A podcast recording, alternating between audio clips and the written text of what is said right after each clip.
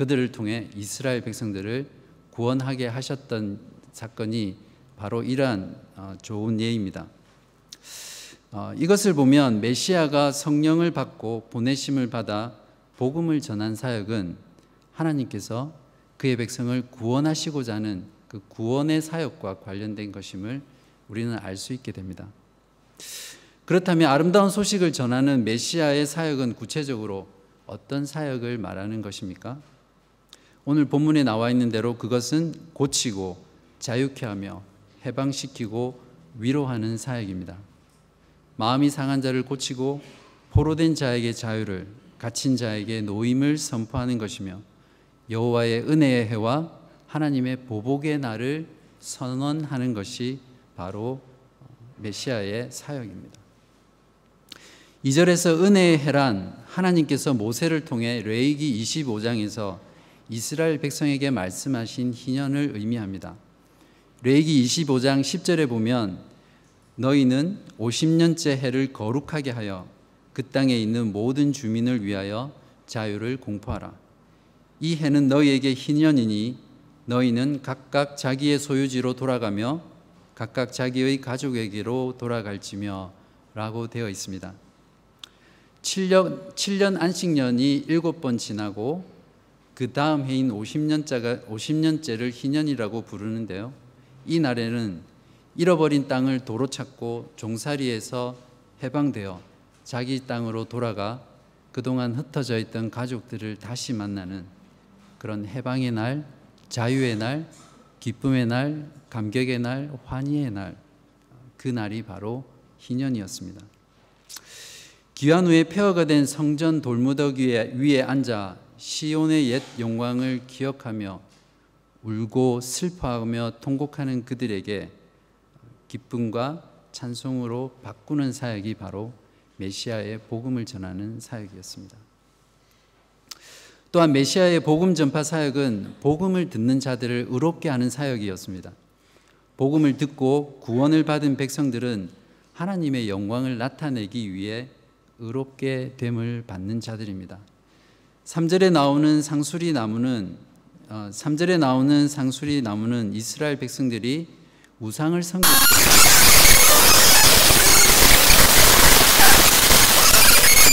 하나님 대신 우상을 섬겼고 그 나무 아래에서 음행을 저질렀던 그런 범죄의 근원지였습니다.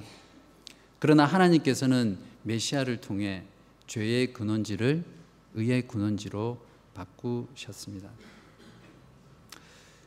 61장 4절부터 62장 끝까지는 메시아 복음 전파 사역이 가져온 결과에 대한 내용들을 우리들에게 보여줍니다. 저는 이 부분에서 메시아의 사역의 결과를 크게 세 가지 정도로 나누어서 생각해 보려고 합니다. 첫 번째입니다. 첫 번째는 제사장 나라 사역의 회복입니다. 제가 61장 4절에서 9절을 읽어 보겠습니다. 여러분도 함께 성경을 보시면 감사하겠습니다.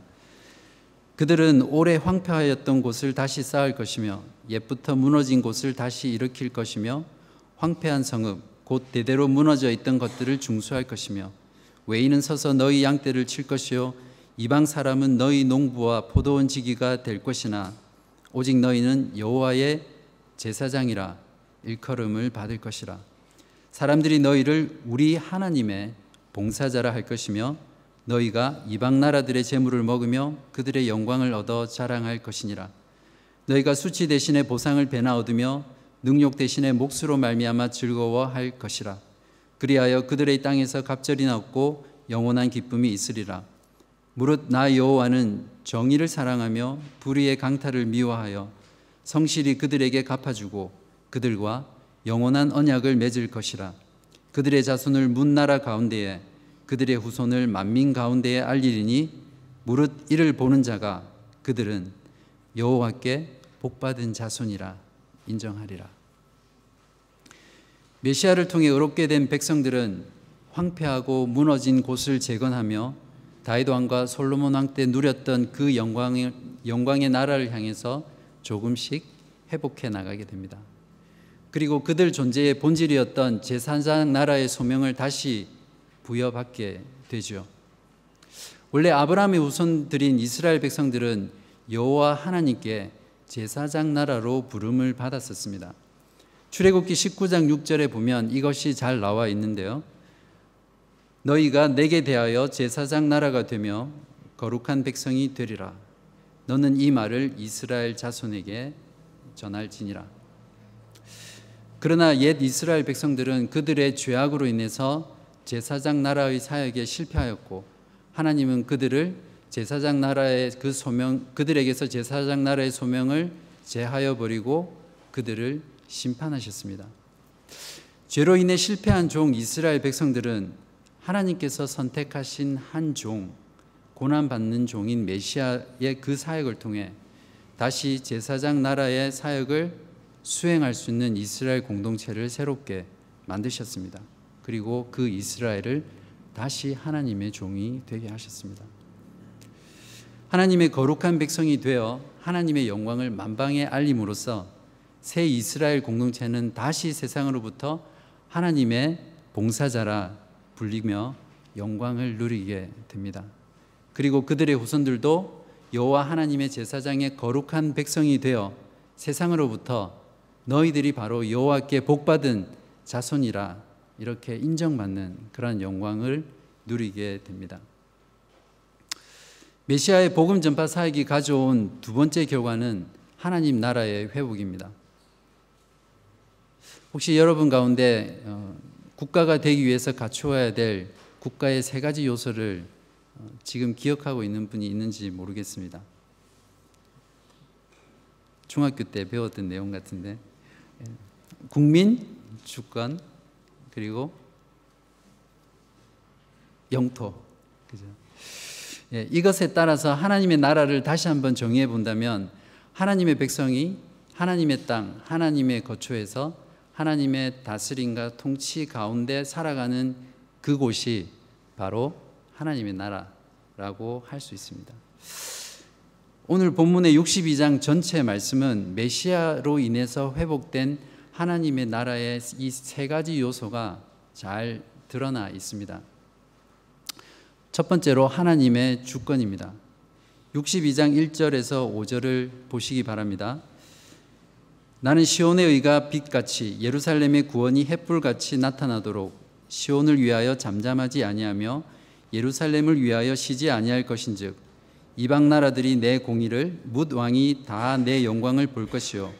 너는 여호와의 입으로 정하실 새 이름으로 일컬음이 될 것이며 너는 또 여호와의 손의 아름다운 관 내 하나님의 손의 왕관이라 왕관이 될 것이라. 다시는 너를 버림받은 자라 부르지 아니하며 다시는 내 땅을 황무지라 부르지 아니하고 오직 너를 헵시바라 하며 내 땅을 뷸라라 하리니 이는 여호와께서 너를 기뻐하실 것이며 내 땅이 결혼한 것처럼 될 것임이라 마치 청년이 처녀와 결혼함 같이 내 아들들이 너를 취하겠고 신랑이 신부를 기뻐함 같이 내 하나님이 너를 기뻐하시리라 1절부터 5절까지는 시온을 향한 하나님의 사랑이 꽉꽉 응축되어 있습니다. 여호와 하나님은 시온을 헵시바와 뷸라라는 새로운 이름으로 부르기 시작하셨습니다. 헵시바는 나의 기쁨이 그에게 있다라는 그런 뜻이고요. 뷸라는 너는 결혼한 여자라는 뜻입니다. 하나님의 기쁨이 이제 시온에게 다시 어, 있으며 시온은 하나님과 결혼한 신부 같은 존재라는 그런 의미입니다. 여호와께서 시온을 기뻐하는 모습은 마치 어, 신랑이 신부를 바라보며 그 신부가 너무 사랑스럽고 너무 사랑에 겨워 신부의 볼을 꼬집으며 어, 어찌할 바 몰라 하는 그 신랑의 모습처럼 제게는 보입니다. 이러한 하나님의 기쁨과 사랑을 스바냐 선지자는 스바냐 3장 14절과 17절에서 이렇게 아름답게 표현하였습니다. 시온에 따라 노래할지어다. 이스라엘아 기쁘게 부를지어다. 예루살렘 따라 전심으로 기뻐하며 즐거워할지어다. 너희 하나님 여호와가 너희 가운데 계시니 그는 구원을 베푸실 전능자이시라. 그가 너로 말미암아 기쁨을 이기지 못하시며 너를 잠잠히 사랑하시며 너로 말미암아 즐거이 부르며 기뻐하시리라 하리라. 아멘.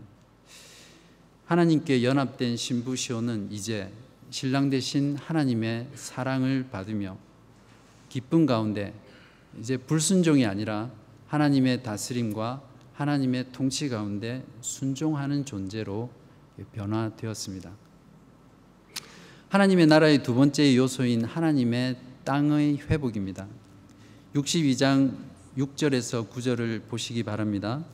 예루살렘이여 내가 너희 성벽 위에 파수꾼을 세우고 그들로 하여금 주야로 계속 잠잠하지 않게 하였느니라 너희 여호와로 기억하게 하시는 자들아 너희는 쉬지 말며 또 여호와께서 예루살렘을 세워 세상에서 찬송을 받게 하시기까지 그로 쉬지 못하게 못하시게 하라 여호와께서 그 오른손 그 능력의 팔로 맹세하시되 내가 다시는 내 곡식을 내 원수들에게 양식으로 주지 아니하겠고 내가 수고하여 얻은 포도주를 이방인이 마시지 못하게 할 것인즉 오직 추수한 자가 그것을 먹고 나 여호와를 찬송할 것이요 거둔 자가 그것을 나의 성소 뜰에서 마시리라 하셨느니라.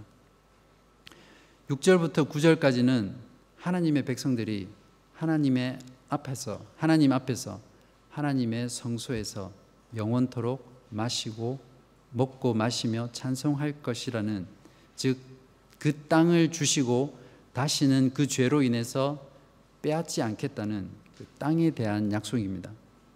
여호와께서는 그 약속을 보증하시기 위해서 하나님의 전능하심을 상징하는 여호와의 오른손과 능력의 팔로 맹세까지 하시죠. 마지막 세 번째로 하나님의 요소, 하나님 나라의 요소는 하나님의 백성입니다. 62장 10절에서 11절을 보시기 바랍니다. 성문으로 나아가라, 나아가라. 백성이 올 길을 닦으라. 큰 길을 수축하고 수축하라. 돌을 제하라. 만민을 위하여 기치를 들라. 여호와께서 땅 끝까지 선포하시되 너희는 딸 시온에게 이르라. 보라, 내 구원이 이르렀느니라. 보라, 상급이 그에게 있고 보응이 그 앞에 있느니라 하셨느니라. 사람들이 너를 일컬어 거룩한 백성이라 여호와께서 구속하신 자라 하겠고 또 너를 일컬어 찾은 바 된 자요 버림받지 아니한 성읍이라 하리라.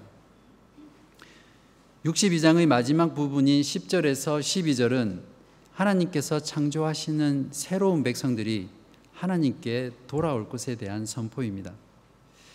그날은 시온이 구원으로 보상을 받는 날이며 이방이 심판의 보응을 받는 날입니다.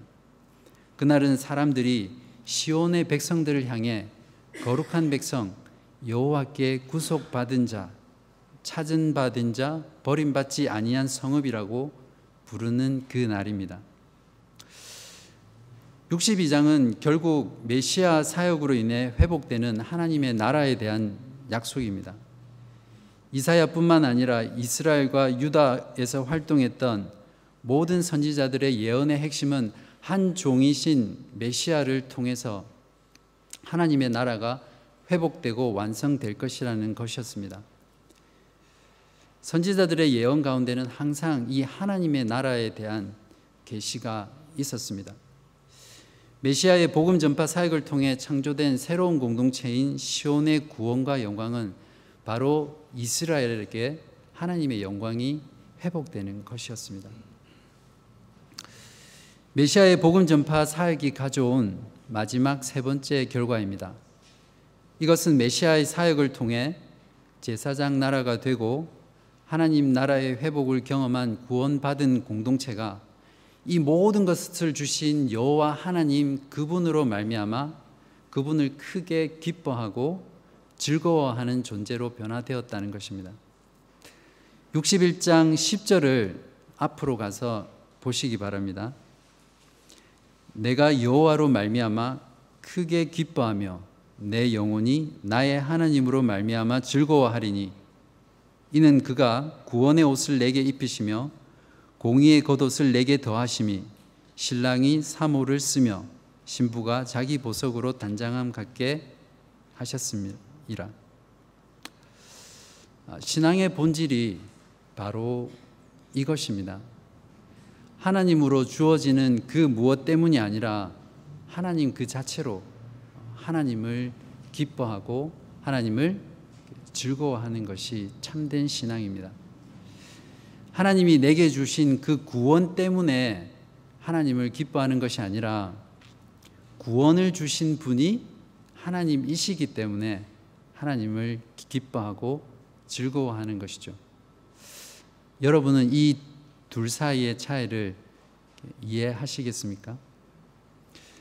이것은 본성상 하나님을 거역하고 마음에 하나님 두기를 싫어하는 인간 존재에 일어나는 엄청나고도 놀라운 그러한 변화들입니다. 이 세상에 어떤 인간이 스스로 여호와 하나님 우리를 창조하신 그 창조주 하나님을 향해서 그 하나님을 기뻐하고 즐거워할 수 있겠습니까? 여러분은 지금 무엇으로 기뻐하고 즐거워하십니까? 여러분의 영혼 깊은 곳에서 진정으로 기뻐하고 즐거워하는 것은 무엇이지요? 여러분은 진정 여호와 하나님으로 인해 여호와 하나님으로 말미암아 기뻐하고 즐거워하고 계십니까?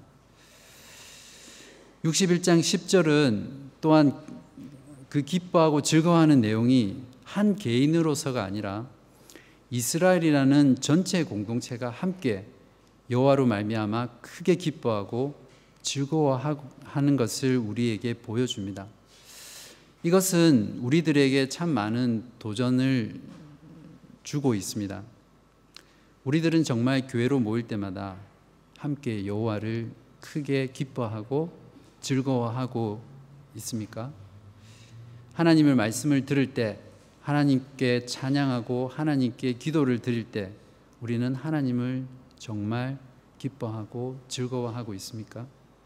성도의 교제를 나누며 구제와 봉사를 하고 전도와 선교의 사역을 할 때 그 여호와 하나님으로 인해서 우리는 정말 기뻐하고 즐거워하고 있습니까?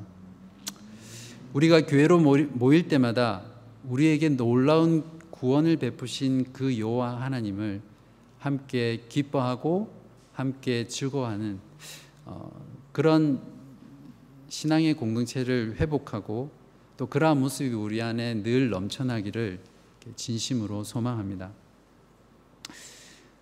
지금까지의 본문을 자세히 살펴보면 본문의 예언은 당시 바벨론에서 귀환한 유다 백성들에게 어, 완전히 성취된 것이 아니라 부분적으로만 성취되었다라는 것을 알 수 있습니다. 그렇다면 이제 이 61장과 62장의 모든 내용은 궁극적으로 언제 다 성취된 것이죠? 오늘 본문에 나오는 이사의 모든 예언은 예수 그리스도의 초림과 예수 그리스도의 재림이라는 두 단계를 통해서 완전히 성취되게 됩니다. 먼저 1단계인 예수 그리스도의 초림을 통해 성취된 부분에 대해서 알아보겠습니다. 예수님께서는 세례 요한에게 세례를 받으시고 나오실 때 물에서 나오실 때 성령이 비둘기 같이 그분 위에 임하셨습니다. 그리고 성령에 이끌려 광야로 나가셔서 사단에게 시험을 받았지만 첫 번째 아, 아담이 실패한 그 사탄의 시험을 마지막 아담인 예수 그리스도는 승리하셨습니다. 그리고 그 이후에 안식일 날 나사렛에 있는 예수님의 고향인 나사렛에 있는 회당에 들어가서 이사야서를 이렇게 낭독하셨습니다. 오늘 본문한 오늘 봉독한 신약 본문 중 어, 누가복음 4장 16절부터 22절을 제가 읽어 보겠습니다. 어, 여러분도 한번 같이 보시기 바랍니다. 예수께서 그 자라나신 곳 나사렛에 이르사 안식일에 늘 하시던 대로 회당에 들어가사 성경을 읽으려고 서심해 선지자 이사야의 글을 들이거늘 책을 펴서 이 예수님 당시에는 책이 없었고 두루마리가 있었죠. 그래서 두루마리를 펴셨습니다. 그리고 이렇게 기록된 데를 찾으시니 어, 이사야서 61장 1절에서 3절 어, 부분을 찾으셨을 겁니다. 곧 주의 성령이 내게 임하셨으니 이는 가난한 자에게 복음을 전하게 하시려고 내게 기름을 부으시고 나를 보내사 포로된 자에게 자유를 눈먼 자에게 다시 보게 함을 전파하며 눌린 자를 자유롭게 하고 주의 은혜의 해를 전파하게 하려 하심이라 하였더라. 책을 덮어 그 맡은 자에게 주시고 앉으시니 회당에 있는 자들이 다 주목하여 보더라. 예수님께서는 이사야서 61장 1절에서 3절의 내용을 직접 어, 두루마리를 펴시고 찾아서 읽으신 뒤에 다시 두루마리를 감아서 건네주시고 어, 그 회당에 있는 자들에게 어, 이렇게 말씀하셨습니다. 이 글이 오늘 너희 귀에 응하였느니라 하시니 저는 이 부분을 읽으면서 전율이 흐르는 것을 느꼈습니다. 혹시 여러분은 어, 전율을 느끼지 않으셨습니까? 주님께서는 그 이후 가난한 자들에게 어, 천국 복음을 전파하시다가 마침내 고난받는 종으로 십자가에서 죽으시고 부활하심으로 메시아의 구원의 사역을 완성하셨습니다. 700년 전 바벨론에서 귀환한 유다 백성들을 위로하고 소망을 주기 위해 썼던 이사야의 그 비전이 예수 그리스도의 오심과 그분의 사역을 통해서 성취된 것이죠. 예수 그리스도의 구원의 사역과 오순절의 성령 강림을 통해 탄생한 어, 새로운 이스라엘 공동체인 교회는 다시 성령을 받고 열방 가운데로 나아가서 복음을 선포하는 제사장 나라가 되었습니다. 이스라엘이 실패한 종의 사역을 하나님이 보내신 예수 그리스도 그분의 사역을 통해서 다시 하나님의 회복된 종이 된 교회는 이제 예수 그리스도의 복음 전파 사역인 그 사역을 온전히 감당하는 그러한 공동체가 되었습니다. 하나님의 교회가 제사장의 사역을 제사장의 소명을 신실하게 감당할 때 교회는 세상으로부터 하나님의 봉사자라 칭함을 받으며 영광을 받게 될 것입니다. 그리고 또한 여호와께 복받은 자손이라 인정받는 그런 어, 시간입니다. 예수 그리스도로 말미암아 교회는 하나님이 기뻐하시는 헵시바 그리고 하나님과 연합한 신부인 뷸라가 된 그런 영광스러운 존재가 되었습니다. 그리스도께서 우리 안에 그리고 우리가 그리스도 안에 거함으로써 이제는 우리의 뜻이 아니라 주님의 뜻대로 살아가는 그런 자들이 바로 교회입니다. 참 성전이시며 참 예루살렘이시고 참 이스라엘이시며 하나님의 나라 그 자체이신 예수 그리스도는 영원히 빼앗기지 않는 하나님이 우리에게 주신 하나님의 새로운 땅입니다. 우리는 그분 안에서 거룩한 백성, 여호와께서 구속하신 자로 불리는 새로운 영적 이스라엘 백성으로 창조되었습니다. 예수 그리스도의 복음 전파의 사역을 통해 구원받은 공동체가 된 교회는 모일 때마다 구원의 하나님으로 말미암아 기뻐하고 찬송하며 감사하고 즐거워하는 온 우주 가운데 하나님을 신앙하는 유일한 신앙 공동체가 되었습니다. 예수님께서 읽으신 이사의 본문을 주, 주의 깊게 살펴보면 주목할 만한 사실 한 가지를 발견할 수 있습니다. 예수님께서는 이사야 61장의 2절 내용 중 의도적으로 어, 우리 하나님의 보복의 날이라는 부분을 빼시고 여호와의 은혜의 해만을 읽으셨습니다. 그렇게 하신 이유는 지금은 은혜를 받을 만한 때이지 보복의 날은 아니라는 것이죠. 사도 바울도 고린도후서 6장 2절에서 이사야 49장 8절의 말씀을 인용하면서 지금은 바로 구원의 때, 구원의 날이라는 것을 이렇게 강조하였습니다. 이르시되 내가 은혜 베풀 때에 너의, 너에게 듣고 구원의 날에 너를 도왔다 하셨으니 보라 지금은 은혜 받을 만한 때요 보라 지금은 구원의 날이로다. 보복의 날은 예수님께서 다시 오시는 그날입니다. 그날은 주를 믿는 자들에게는 은혜의 날이 될 것이며 주님을 믿지 아니하고 하나님을 거부하고 복음을 거부했던 모든 자들에게는 보복의 날이 될 것입니다. 우리는 지금 여호와의 은혜의 날과 보복의 날 사이를 살아가고 있습니다. 이 시기는 교회인 우리들에게는 아직도 복음을 듣지 못하고 죽어, 죽어가는 영혼들에게 복음을 전할 수 있는 기회이며 복음을 거부하는 세상 사람들에게는 다시 복음을 듣고 하나님께로 돌아와 구원을 얻을 수 있는 그런 기회의 시간입니다. 이사야 61장과 62장의 예언은 예수 그리스도의 십자가의 죽으심과 부활에서 이미 성취되었고 지금도 이루어져 가고 있으며 주님께서 다시 오실 그날에 완전히 완성될 것입니다.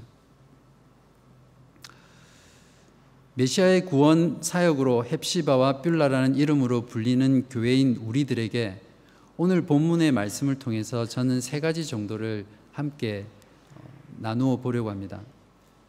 첫 번째로 우리는 그리스도의 초림으로 이미 도래한 하나님의 나라와 아직 완성되지 않은 하나님 나라 사이에서 살아가는 성도들입니다.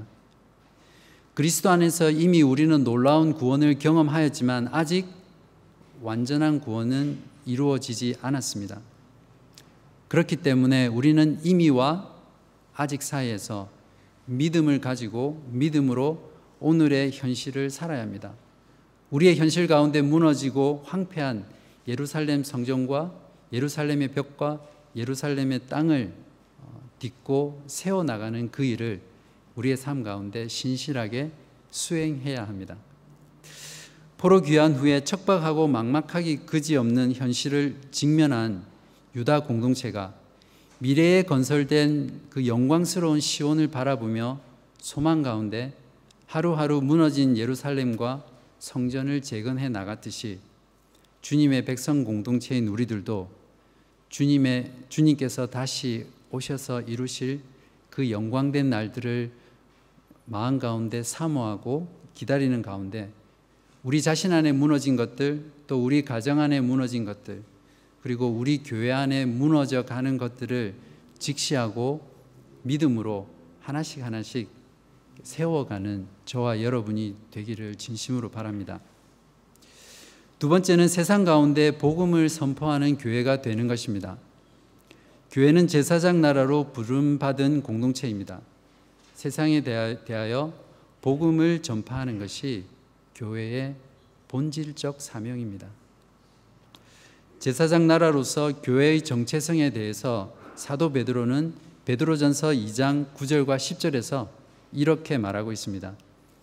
그러나 너희는 택하신 족속이요 왕 같은 제사장들이요 거룩한 나라요 그의 소유가 된 백성이니 이는 너희를 어두운 데서 불러내어 그의 기이한 빛에 들어가게 하신 이의 아름다운 덕을 선포하게 하려 하심이라. 너희가 전에는 백성이 아니더니 이제는 하나님의 백성이요 전에는 긍휼을 얻지 못하였더니 이제는 긍휼을 얻은 자니라. 복음을 선포하는 사역은 세상과 하나님을 화해시키는 그런 영광스러운 일입니다. 이 사역을 이 사역을 신실하게 교회가 수행할 때 세상 사람들은 우리를 향하여 하나님의 신실한 봉사자, 하나님의 하나님께 복받은 자라고 부릅니다.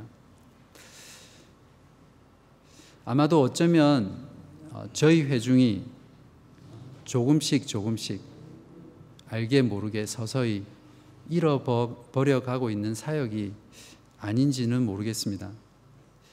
오늘 이사야 말씀을 통해 다시 제사장 나라의 소명을 회복하여 그리스도의 사역을 따라 가난한 자에게 영적으로 눌리고 억압받고 포로되고 어둠 가운데 우는 자들에게 복된 소식을 끊임없이 증가하는 저와 여러분이 되기를 진심으로 기도드립니다.